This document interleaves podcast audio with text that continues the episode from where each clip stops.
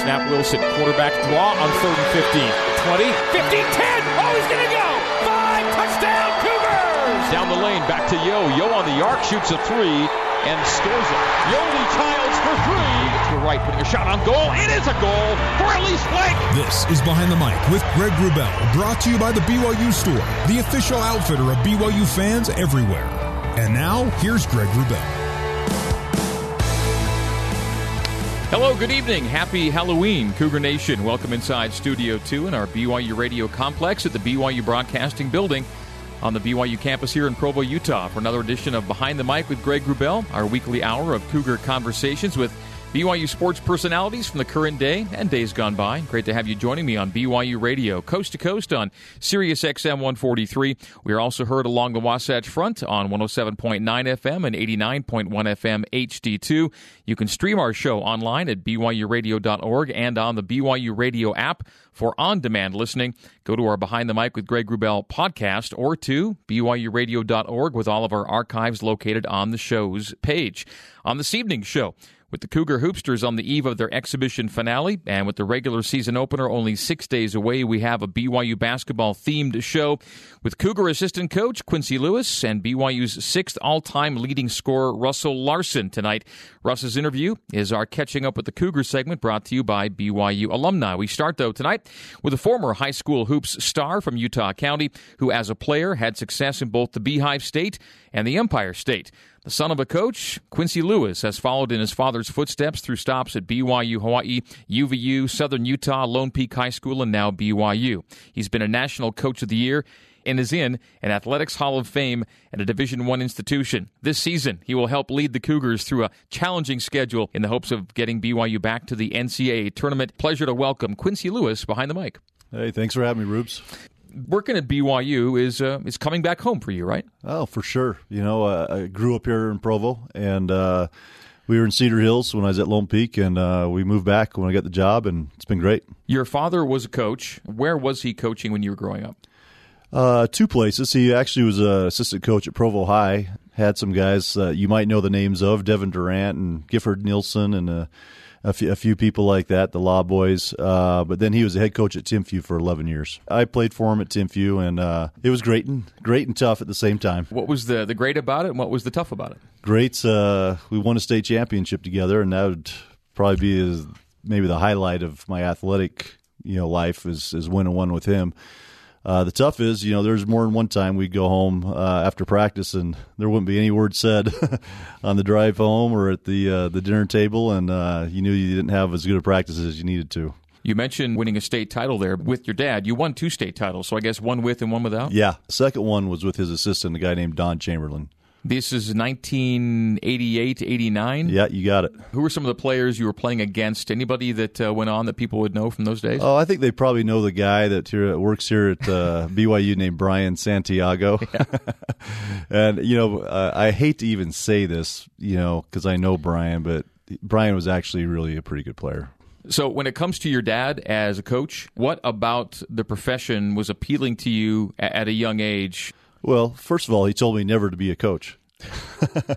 you know, because I think he, uh, you know, as a coach, you really feel the ups and downs, you know, uh, you know, of the profession, and uh, it's it's very personal, you know, and, and maybe that can be different from a, a different occupation. You, you, just don't leave it at at the job. You you come home and you bring it with you, and uh, but I, I think in, in, the long run, I mean, he's he loves coming to ball games and things like that. So he's happy, you know, that that's hap- that's taking place with me. But as I as I grew up, I love being in the gym. You know, I love uh, putting on sneakers, and uh, I love being able to teach every day and practice. That's to me, that's the that's the best part of the job. When you finished your Timpview career, and I guess did you finish off of back to back titles? Were those your last two years? Yeah, so we won it my junior and senior year. Yeah, yeah. what a great way to finish out, right? hey, we'll take it, right? so when you finished your high school playing career, uh, what kind of interest were you getting? So I'd had smaller schools recruit me. Uh, of all places, University of Utah, Lynn Archibald had recruited me, and uh, it's kind of a, a tough situation. Uh, he, after season ended, I've been named MVP of the state, and he calls up and he says, "Hey, I want you to come up next week, and want to have dinner, and want to, you know, basically sign you to the University of Utah." And that's where I was really going. And two or three days later, he uh, was let go, and that's when uh, Rick Majerus came in. And so I was kind of left with you know not a lot, and uh, wound up going uh, to Dixie, which was a great decision, and uh, played for Ken Wagner, and then later uh, Coach Rose. So when you got to Dixie in your first year, freshman year, Ken's the head coach, Dave's his assistant. Yeah, yeah. So, so you did you have any interaction with Dave Rose before you got to Dixie? Did you know about him? No, I just knew he was that number twenty four guy that hustled for the the Cougars, off, the Houston Cougars off the bench, you know, in the national championship game. I didn't know him at all. Uh, I knew I knew uh, Coach Wagner a little bit because he had been at Lehi High School competing mm. against my dad for a few years, and I got to know him a little bit through that that way. First year with Ken, then he leaves after one year, yeah. and the new head coach becomes Dave Rose. Dave Rose, you know, uh, uh kind of an amazing uh, journey I've had with Coach, you know, on and off over the years. Uh, but that was his first year as a college head coach. Biggest difference between Dave Rose, rookie head coach at Dixie, to Dave Rose now into his 14th season as a head coach at BYU? Uh, I mean, you could really see the maturity, and and sometimes you say, well, that's just you know that's natural with you know any coach, you know, you're going to have maturity, but that isn't necessarily true. Uh, I've seen him just take major steps in how he's progressed as a coach and, and how he views and looks at the game and you know early in his career when I had him it was you know I mean, it's always to play hard, you know, and and to get up and down the floor and those kind of things. But now there, he has just such a different perspective on the game. You played one year with with Dave, and that was your second year at Dixie State. So now you're looking for the next place to go play. What kind of opportunities did you have after two years down in uh, down in St. George? Uh, kind of a kind of a weird story. Uh, we're playing up at the College of Southern Idaho, and uh, we're in the second half, and I I trip over a guy going full full length of the court. I go straight into a wall. Uh, I have a s- small fracture in my neck, and knocks me out for the next two or three weeks. And uh, I'd been having a really good year. Been leading the league in assists, averaging 16 points a game. We should note that you were a point guard, right? I was a point yeah, guard, yeah. so I was having a good year. I had Northwestern, Fresno State, Boise State. I had some. I had some really good uh, people that were recruiting me, and uh, when I got back, I wasn't the same. I didn't play very well, and so uh, it wound up being Weber State or Wagner. Mm. And uh, my dad. So schools dropped off then. Yeah, t- everybody dropped off. So anyway, that was my choice: Wagner, Weber, and uh, you know Ron Abegglen had just got the Weber State job and knew him pretty well. Uh, but my dad had served a mission in New York, and um, and so I just I wanted something different. I wanted a chance to play, you know, at Syracuse or in the Meadowlands or in Madison Square Garden, and and so that was that was worth the chance to me, and I, I took it. So it had been all Beehive State for you essentially as a player, born and raised, the whole thing, and you had this chance to leave Utah for Staten Island. Staten Island, yeah. I mean, it was uh, it was amazing and uh, uh, kind of a scary trip. Uh, initially, I was the only uh, LDS uh, kid on the campus, and um, being at Dixie away from home had helped me be able to make that kind of a transition. I don't think I could have done it out of high school. Uh, but going back there, it wound up being as good a decision I've ever made. Okay, first impressions of ending up back east and getting on campus there. well, I, I, stayed in a, a 14 floor dorm uh, right on the top of Staten Island, and uh, they had these big bay windows. And so every morning I'd, I'd, leave my dorm room and I'd look out these bay windows, and you'd see the Statue of Liberty and the two uh, Twin Towers and uh, so that was a little bit different. so, looking back on your Wagner playing days, I mentioned you're, you're you're a member of an athletics Hall of Fame, and it is at Wagner College. You know, it was it was a lot of fun. Uh, we uh, when I first got there, they were they'd had a horrible, just a horrible year. They were four and twenty four uh, the year before I got there. And they brought in some European kids, and uh, they had one kid from Long Island that they had coming back that was a really good player. And uh, my first year there, we went 16 and 12. Uh, the second year, we went 18 and 12. Um, we were within one second of going to the NCAA tournament. Kid hit a shot, a, a runner at the buzzer, or, or, we would end up playing Kentucky the first game. Mm. Uh, but it was really cool to kind of be involved with a program where you see the improvement. You know, because I'd only been in places at Timpview and Dixie where the very very highest level was expected and that was what was done before you got there and that's what was expected before you got there so this was a different experience for me you're building yeah you're building it and uh, you know, it's it's crazy. You know, you get into a, a, lower Division One situation, which Wagner was, and like my second year, we didn't have one home game in the preseason. So you, you talk about uh, going half out and earning money for the athletic department. That's what we did. I mean, we played at Syracuse. We went to the Meadowlands and played there. I mean, that's that's how. I mean, that's just that was normal. How was it to be so close to the big dance, getting uh, in? Oh, geez, it, it took my heart out.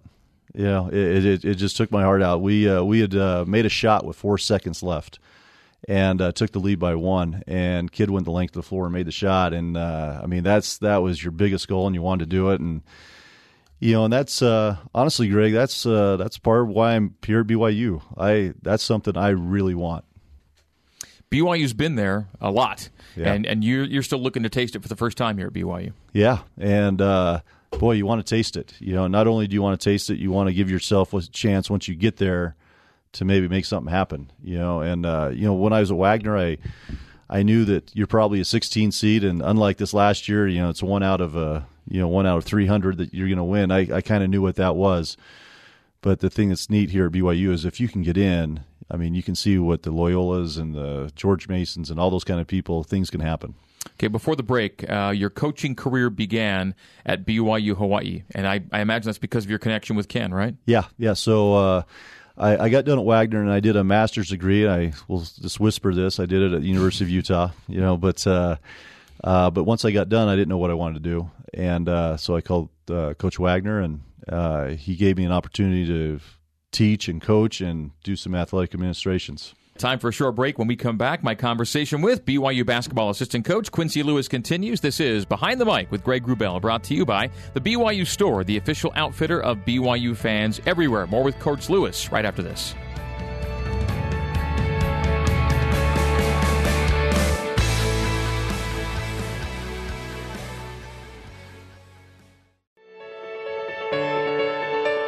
Welcome back to Behind the Mic, brought to you by the BYU Store, the official outfitter of BYU fans everywhere. Here's your host, Greg Wrubell.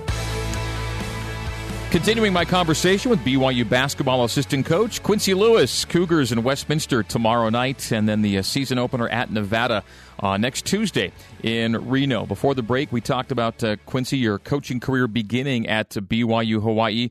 You know, BYU Hawaii, I had a couple years there uh, working with Coach Wagner, and, and he was he was fantastic. You know, he kind of threw me in the fire a little bit and said, "Hey, this is what I need you to do," and and go do it. And so I learned a lot uh, a lot from Coach Wagner.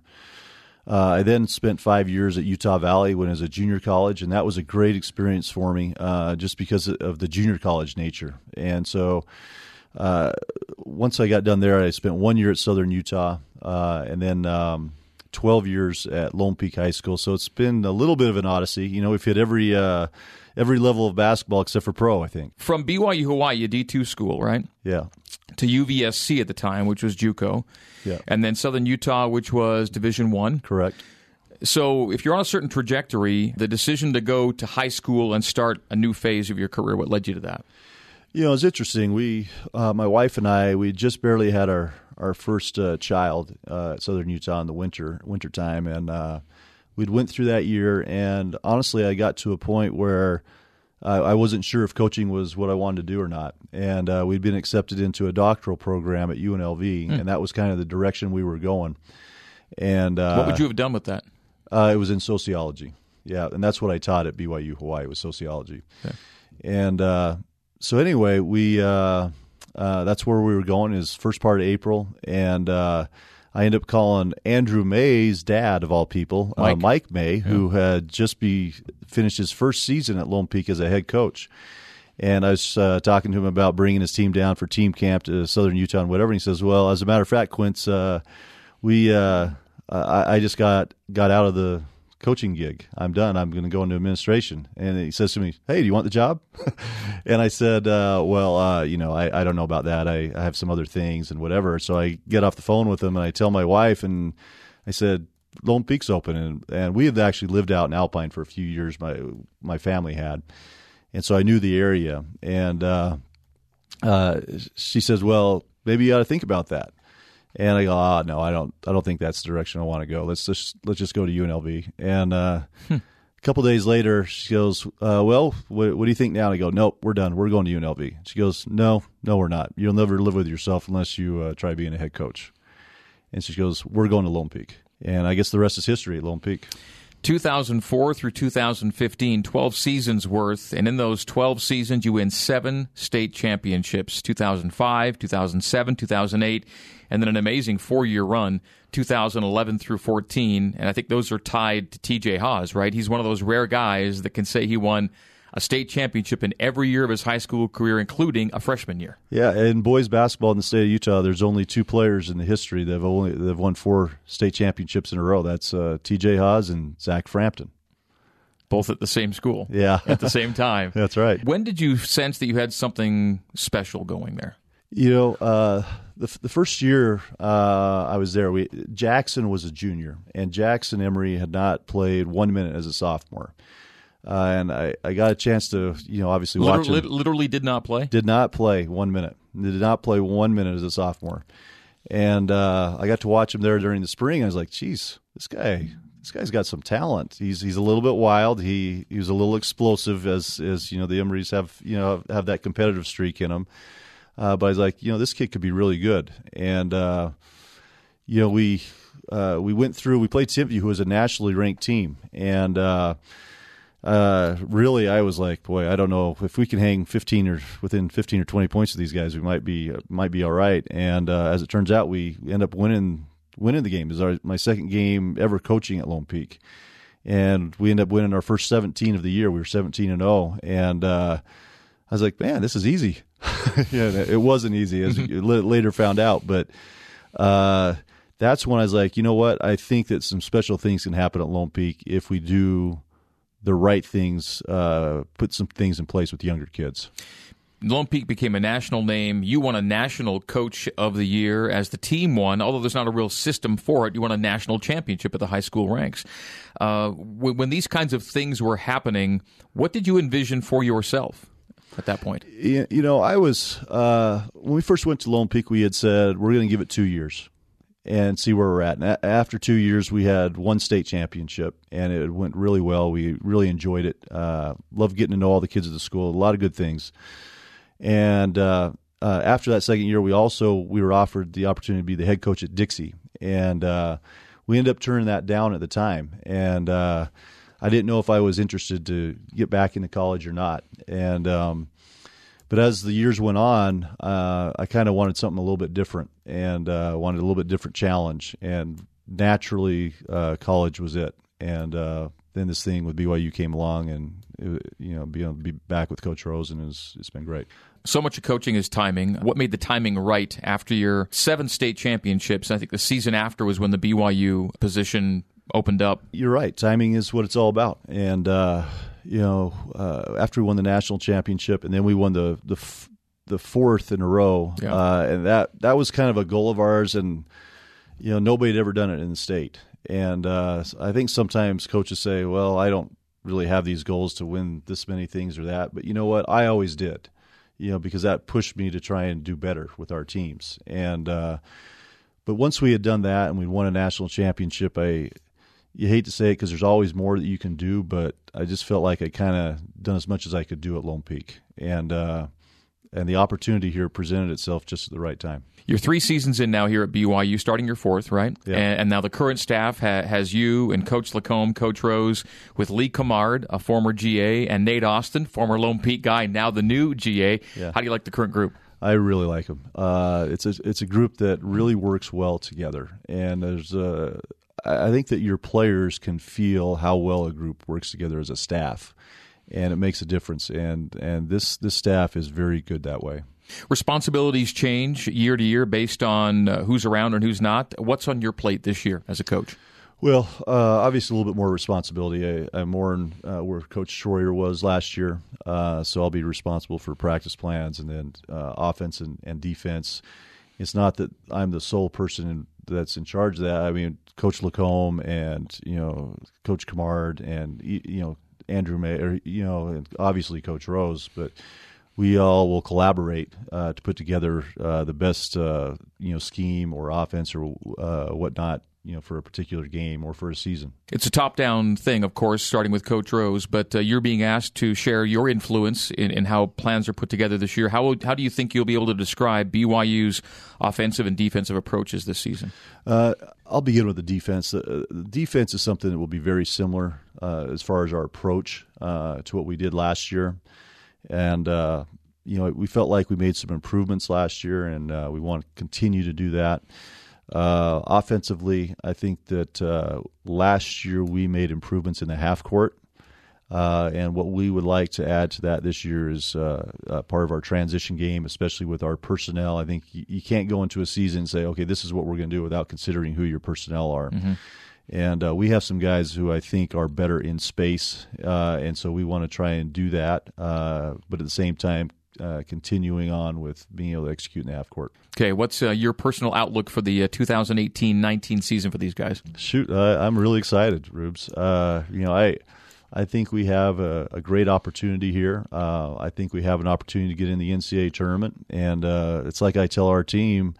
I told them way back in the summer. I said, all you got to do is get in just get in and then all kinds of things can happen once you get there but you just have to figure out how to get in Okay, uh, share with our listeners uh, your family situation, uh, where the ages are, and and and uh, and especially talk about your wife and uh, and and give us her name, etc. Yeah. So uh, my wife and I, her name is Debbie.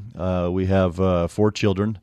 Kodiak is 15. He's at over at Timpview High School right now, and then we have a 12 year old Cooper, and then I have two little girls, 10 and 7, Maeve and Mallory and they're pretty excited about Halloween tonight, so yeah. it should be pretty good. Uh, my wife is a part-time counselor at a charter school over in American Forks, so we stay we stay very busy. I think she's a part-time Uber driver from about three to uh, eight at night, you know, Monday through Thursday. So, uh, uh, do do your kids any of them uh, gravitate towards sports? Yeah, so uh, my son Cooper's in baseball and basketball and uh, so he's he's he's pretty pretty busy with those things. And then uh, my youngest daughter, uh, Mallory, loves soccer, and uh, she's just jumped into that and loves it. And uh, and then uh, my my older daughter's uh, into cheer, and my oldest boy is uh, he's kind of gravitated into debate and is doing great with it. Well, it's great to have you here. And the last couple things before we wrap it up, Coach Rose, within a couple of seasons, will become the winningest coach in BYU basketball history. The name Stan Watts has stood alone for a long, long time here at BYU. Uh, what does it mean to be working with a guy, a coach who will soon be in that at, at that same spot? You know, it's remarkable, uh, Greg, because uh, so my one of my best friends, his grandpa was Stan Watts. And I used to go over to Stan's house, and he would take me into his basement, and he'd have all these trophies in his basement, and they'd all be collecting dust and you know whatever. But I got the you, you got the essence of who that guy was, and you know, and and now to think that you know Coach Rose is actually a guy who could surpass what uh, Coach Watts did, you know, from a win loss standpoint. That's, I mean, it's phenomenal. I mean, I. I mean, you, you, talk about Coach Rose, and you look at those numbers, and they're. I mean, we'll be in recruiting presentations with people, and we'll go through all these numbers, and every time we go through them, I, I look at those numbers, I'm like, this guy is just—he's a living legend, you know. And sometimes I think when you're around him every day, or maybe just BYU in general, when you have this guy year in year out, maybe you forget those things. But what this guy has done is just uh, just outstanding. Finally, Westminster tomorrow, and it's for real on uh, next Tuesday in Reno. It's coming. Yeah, it's coming, and uh, you know we're we're really excited. You know, we got Westminster, and that's obviously where our focus is, and we're preparing for that. But uh, you know, also, you know, we have to do a little bit of work on Reno right now, which we have been. Great having you in today. Thanks so much. Hey, thanks, Rubes. All right, that is BYU basketball assistant coach Quincy Lewis. He and the Cougars hosting Westminster tomorrow night in the Cougars exhibition finale. You can hear that game right here on BYU Radio, beginning with pregame coverage at 6, tip off at 7. Coming up next, former BYU basketball shooting and scoring standout Russell Larson. It's our Catching Up with the Cougars segment presented by BYU alumni as Behind the Mic with Greg Wrubell continues on BYU Radio, Sirius XM 143 and 107.9 FM.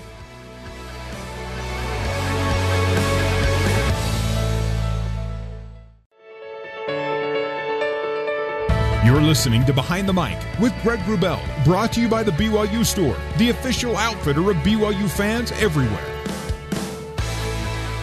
It is time now for our Catching Up with the Cougars segment brought to you by BYU Alumni. Want to help BYU students but don't know how? You can with BYU Alumni chapters. Find the chapter that fits you at alumni.byu.edu slash chapters. Tonight, we're catching up with one of the top 10 scorers, shooters, and rebounders in BYU Hoops history. He's also top 5 in block shots and top 10 in double doubles. Russell Larson was the WAC Freshman of the Year in his first season with BYU in 1991 92.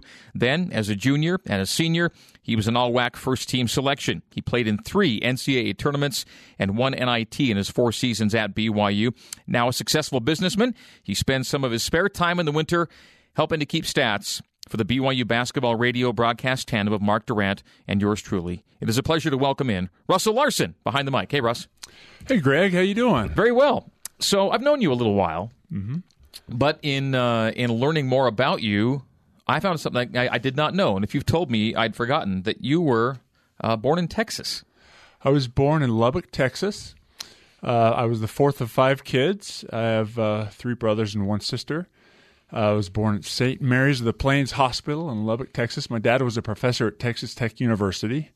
He taught uh, family studies and child psychology there and uh, I grew. Up, I was born there, and I lived there for seven years until um, my mom and dad were in a tragic car accident and passed away in that accident, and uh, that obviously shaped the the rest of my life, and and uh, still to this day is is very impactful. And um, but uh, certainly early on in those days, I didn't know, understand what the the full import of of uh, that uh, event in our lives would be, being only seven years old when that happened, but definitely something that uh, changed the trajectory of my life and and uh, you know uh, was very uh, you know it's a very that's a very heavy thing to to I don't like to talk about too much in public settings or anything like that not because it it's hard for me. I know I've I've, I've obviously adjusted to that but um, uh, over these many years, but it's it's just that it's such a heavy topic that um, you know I don't want to weigh people down with, with, with something so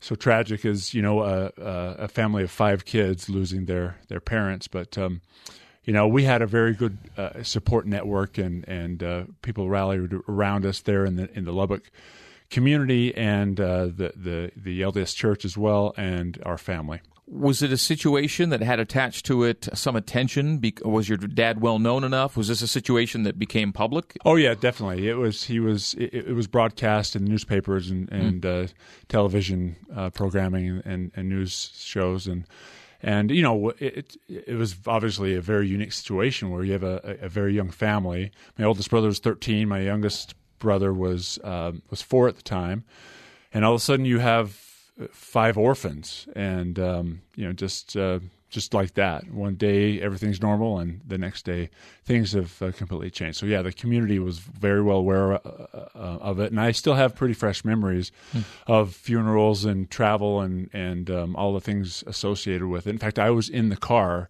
in the accident um, in the back seat of a, a VW Bug, and and uh, I was sort of uh, in the middle seat. My sister was on my right, my younger brother was on my left, and and uh, kind of got a head, hit head on in, in, an intersection that had some blind corners, and uh, by this uh, car that was just didn't see my my parents pulling out into the my dad pulling out in the intersection, and and I was okay, and my sister had a concussion. My brother had some some glass in his hair, but we were fine, and we didn't exactly know what was going on. But I have, you know, that's the beginning of my early childhood memories. I that's so vivid, such a such a tragic thing that you just you know that sticks in your mind. I remember the the ride to the hospital in the police car. They looked me over and I was fine. Me and my brother drove in the the, the police car to the hospital, and and then then it was pretty chaotic after that what kind of wheels were in motion to pick up your lives at that point? Yeah, so my grandparents on my mother's side, my mother was the oldest of 10 children.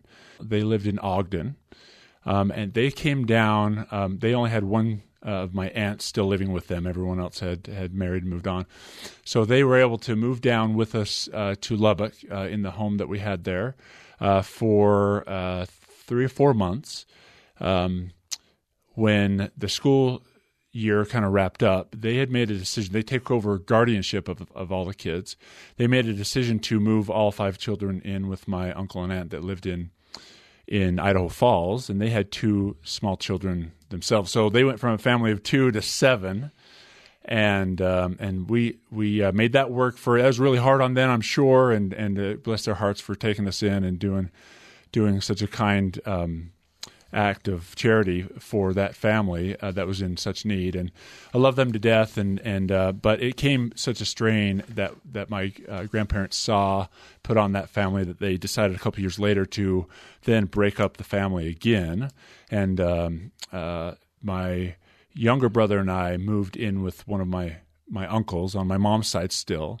And they didn't have any children at the time, and that was in Ogden. And then we quickly moved to South Weber, where where um, I kind of stayed through my high school years, and then my older siblings kind of went uh, with other uncles and aunts. You know, obviously having you know decades and decades of retrospect, um, I don't think I would have handled that way um, because I think it, you know having that core family together uh, was really. Uh, um, it, it, something that would have been really valuable to that to, to us as children.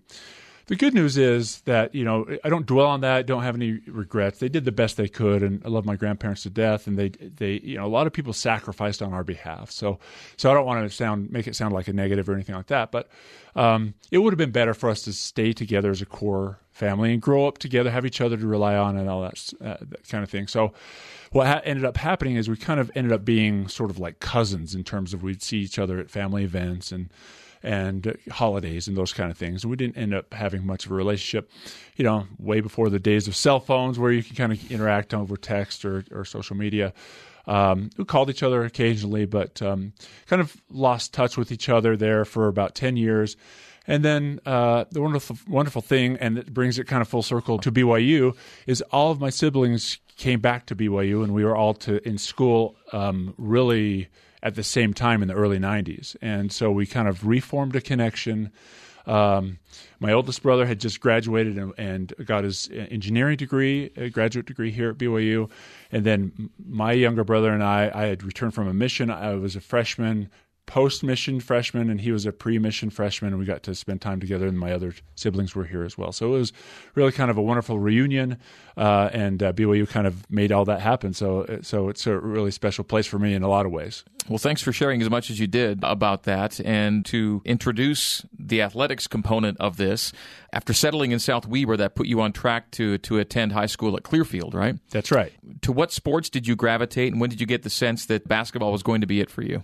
Well, I mean, early on, I was I was tall, I was uh, fairly athletic as as a youngster, and you know, um, knew that basketball. I didn't obviously didn't have didn't know what my future was going to be. I didn't when I was, you know, nine or ten years old, I didn't realize I'd, I'd be six ten and, and have a natural physical ability to to play basketball. But you know, I love the sport and and was uh, put in leagues early on, and and then in high school, I started getting into all star um, events and teams, and and uh, started traveling around a little bit. But um, but yeah, so basketball was was really kind of early on. I was sort of on that path, and and uh, um, and luckily, my my family gave me the opportunity to play. Um, I would go, you know, typical story, right? You go, you once you realize you really love something, then then you you pursue pursue it. And I would go to the church building early and late and shoot shoot in the church gym when no one else was there, and and uh, the the uh, church leadership made that happen for me. It was awesome, and um, and my my brothers would uh, rebound for me, and um, so and then my, uh, track was um, also in the picture because my brother was a high jumper and he was a state champion high high jumper. My brother Doug that uh, went to school in Orem. Uh, he was an Orem Tiger, two time state champion. And hmm. so I thought, well, if he can uh, jump high jump, you know, I might as well give it a try. And so I started in my started uh, on the track team when I was in uh, junior high. Started trying this thing called high jump and and uh, sadly, I didn't get my brother's uh, springs until after my mission. I came home and I was really after my mission to Argentina. Something happened in those two years um, where uh, maybe it's not the typical story, but I came home and I was really. I could run way faster. As like you know the six million dollar man. I felt like I had new legs and I could jump. You know I should have really gone out to to for the track team at BYU basketball recruitment, uh, BYU was obviously in the mix. Who else was, and was it always going to be BYU for you? it was always going to be BYU for me if I was given the opportunity. So um, I I wasn't recruited until uh, early on in my senior year by BYU because in between my junior and senior year, um, I I may have been on their radar. I don't know, but um, uh, I wasn't actually officially contacted hmm. until early on in my senior year. Um, I always wore a BYU headband on my on my leg above my ankle. I I was a Cougar fan from the time I you know I knew about BYU. Uh, we would come to the football games, and to this very day, uh, going to a BYU football game is not only nostalgic for me. There's something to it that just you know gets to me, you know, right to my heart. I just love uh, BYU athletics, especially the football and, and, basketball programs. And so I was just just had early connections. So then I also knew, you know, would pay attention to you know radio broadcasts back you know Paul James days when. You know, back in, in Danny Ainge era, you know that was the earliest area I started listening, and and then uh, Devin Durrant and and then Michael Smith, Andy Toolson, Marty Haws That that group too was just sort of my my idols, and and um, you know BYU was just you know always going to be the be my uh, my choice if I was given the opportunity. And, to, and so I was recruited um, right before in the summer of my junior year in high school. I went down to a, a All-Star tournament in Phoenix, and I was then contacted by the BYU coaching staff. You know, other schools, all in-state schools, Lynn Archibald at, at, Utah was recruiting me too, and Weber State. And in fact, funny story at, at Weber State, they sent me a brochure. I filled it out, and they and they asked me uh, name the top three schools of, of your order of choice, and and I put BYU. Uh, I think Weber State just to be polite, and then and then no one else after that. So so they, they got the Weber State coaches got a kick when I went on my my uh, recruiting visit there that, that I had I ordered, listed BYU as the as the top choice. Yeah, we got an honest kid on our hands. Here's That's what right. we got. Uh, break time on behind the mic. When we come back, uh, Russ Larson's BYU days. We'll also talk about the life after hoops as behind the mic with Greg Wrubell continues. We are brought to you by the BYU Store, the official outfitter of BYU fans everywhere. More with Russ Larson next.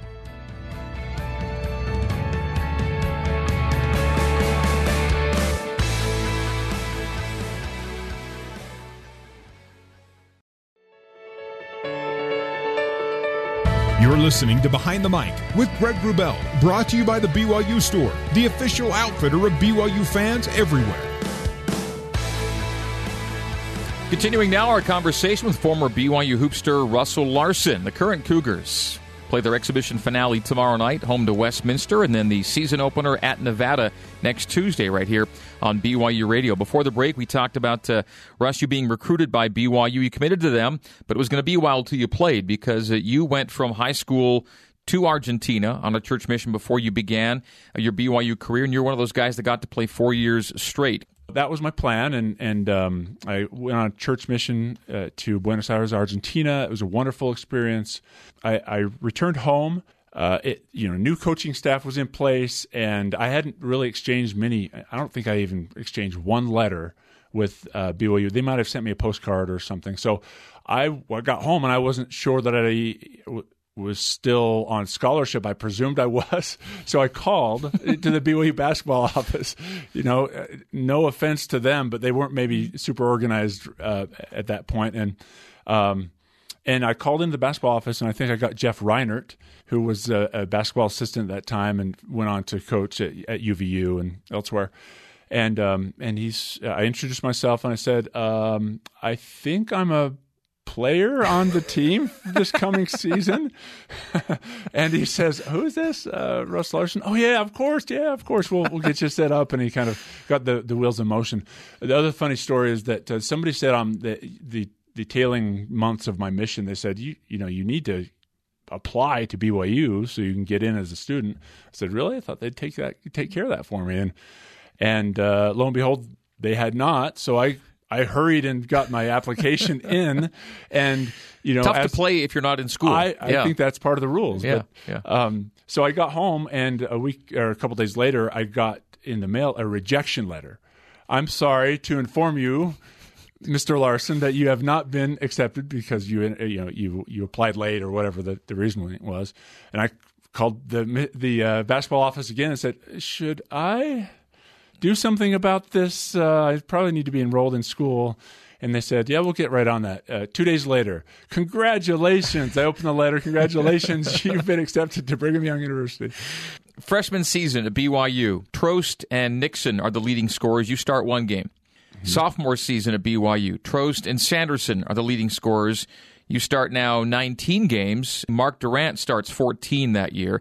You make the NCAA's both years. First time you run up against Shaq, Yep. and Shaquille LSU, O'Neal. yeah, Yep. and LSU. You know And that I, that I don't know if you're gonna talk about this, but there's a record involved with There's that There's a record game. in there. Yeah, yeah, uh, block shots. yeah, yeah. Uh, did he get you a couple times? I got I gave him four, so I feel like I'm in the NCAA record books, just just sort of not printed in Right. Yep. One of his victims. Uh, the next year, you win a game in advance. Uh, Kansas knocks you out. In, So you get knocked out by Shaq one year and Kansas the next year. You end up with three NCAAs in the four years. Junior season, NIT. NIT. Fresno and ASU. ASU and Fresno, I think. ASU beat ASU here in the Marriott Center, Then and go to Fresno. which was sort of a frustration for us because you know, we didn't know how that all worked. It wasn't seeding back then. Yeah. It was just sort of you know someone powers that be would just decide where to go, and then you know Fresno's a rival, so you know I guess I'm I'm, I'm a little bit bitter, but uh, you know Brian Santiago Was on that team. us. Yeah. he was on you know. Uh, For Fresno. yeah, he, Yeah. he he hit a million threes, and and uh, it was uh, it was a tough tough thing for us. But yeah, th- then my senior year we uh, we lost to Tulane. got back to the NCAA. So in your junior season and your senior season, you go from not starting to part-time starter to starting 64 out of 64 games over your last two years. Led BYU in scoring in both of those years. All WAC first team both both of those years, and again postseason NIT and NCAA. And uh, I, I, I still, every time I introduce you on our radio broadcasts, your sixth all-time leading scorer, Russ Larson, when I introduce you now, still in that top 10. Those were really fun years. We had really good teams, as you mentioned. You know, you don't go to the NCAA. I don't care if it's ten years ago or right now or twenty or thirty year.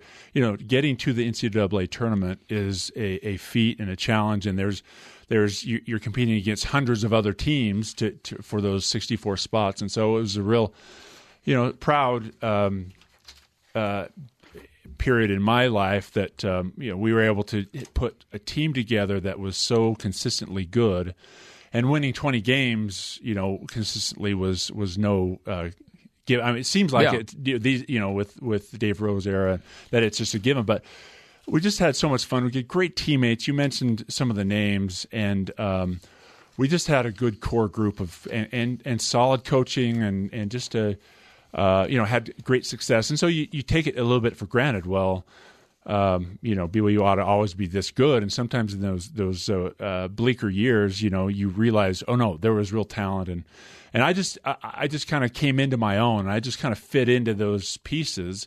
And you know, I was I was more of a power forward, and Gary Trost was the center, and then Ken Roberts kind of became the center, and I was able to do kind of my style, play my style of basketball, which was move slash cut shoot um, dunk you know I, I, I was i could play back to the basket. I could you know post people up you know pass the ball. You know that that's the kind of um, basketball that i like to play. I can't move quite as well as i and certainly can't jump like i used to but but uh, those were fun days to look back on and, and such great success. High point or high points of your BYU career, would you say?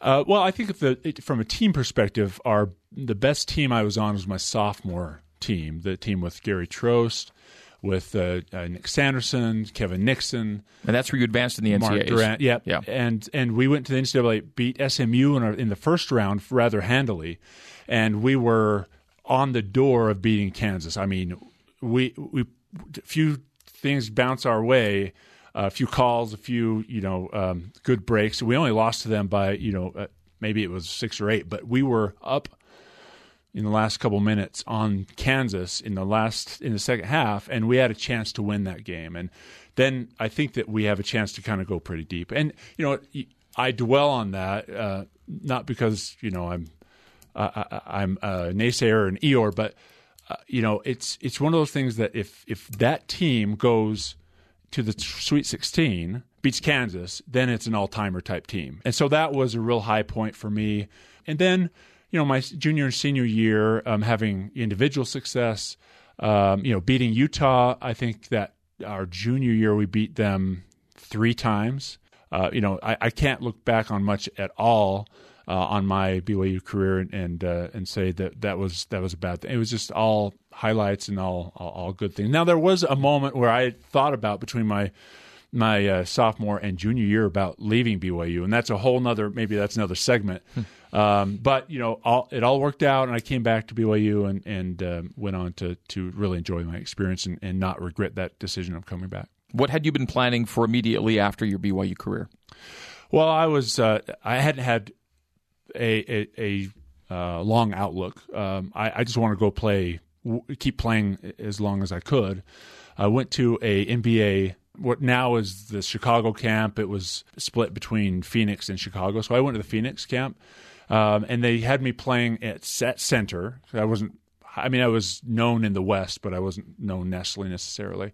So I was kind of out of out of uh, out of position. Played, you know, I was guarding Greg Ostertag and these big bodies and and uh, and so that kind of put me out of position. Probably put me in a situation where no one was really interested in me in the NBA.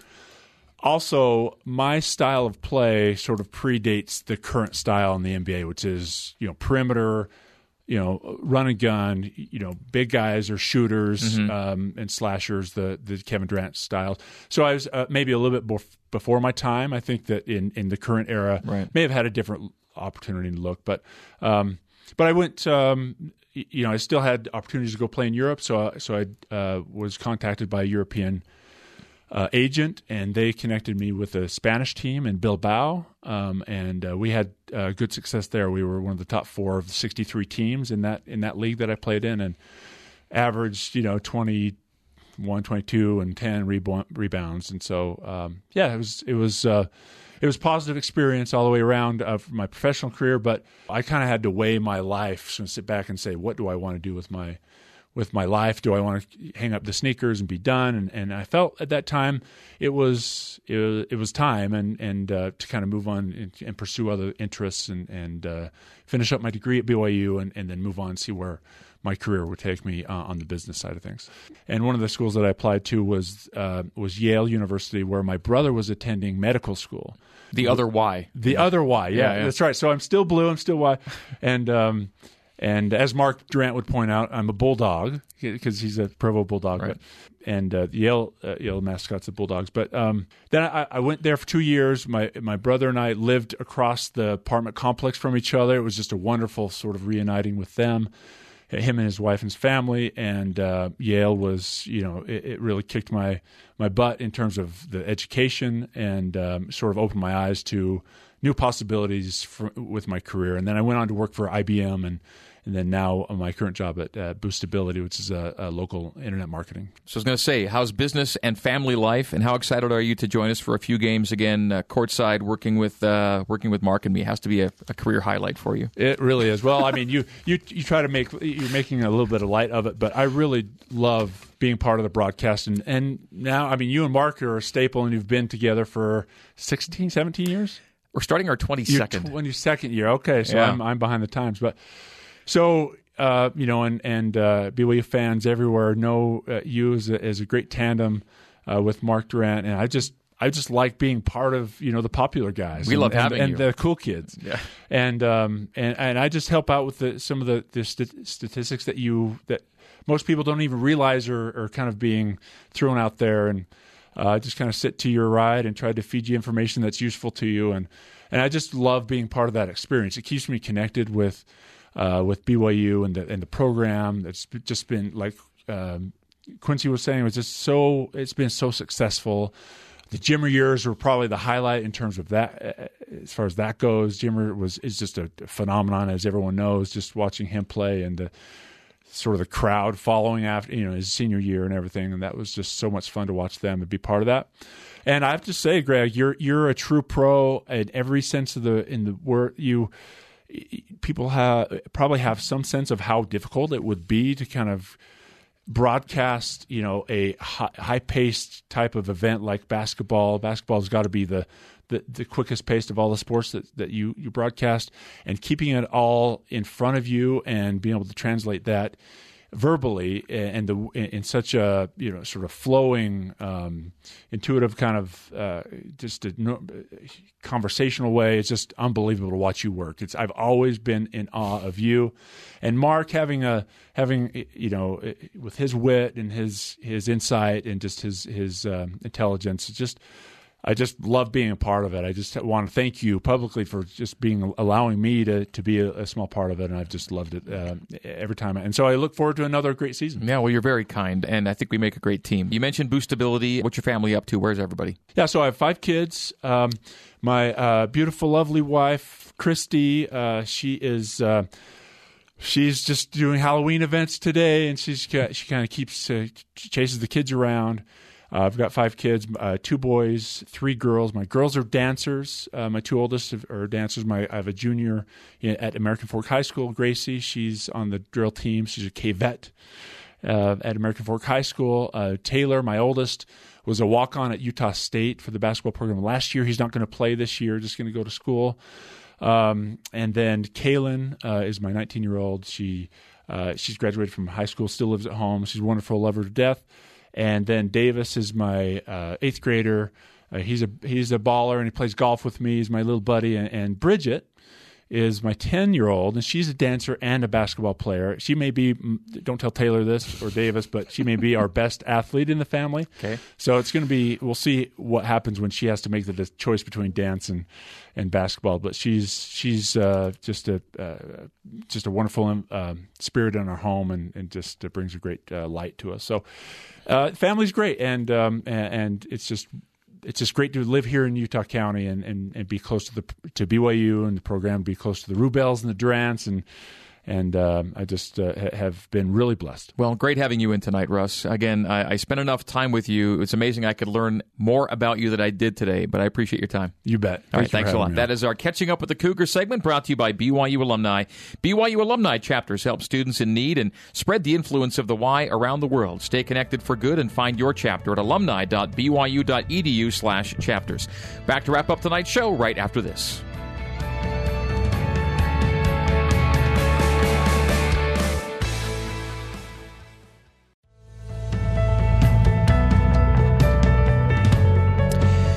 Well, thanks for joining us behind the mic on this Halloween night, uh, Wednesday, October 31st. Thanks to my guests this evening, BYU basketball assistant coach Quincy Lewis and former BYU hoopster Russell Larson. Next week, join me as I chat with BYU women's basketball head coach Jeff Judkins and former BYU punter and current athletics administrator Lee Johnson. Thanks to coordinating producer Terry South with production assistance from Cole Wissinger. My name is Greg Wrubell. Thanking you for tuning in to Behind the Mic. We'll talk to you next Wednesday, 8 Eastern, 6 Mountain, right here on BYU Radio. Till then, good night.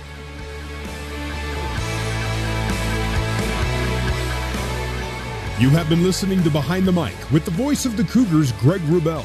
Brought to you by the BYU Store, the official outfitter of BYU fans everywhere. Listen to the podcast at BYURadio.org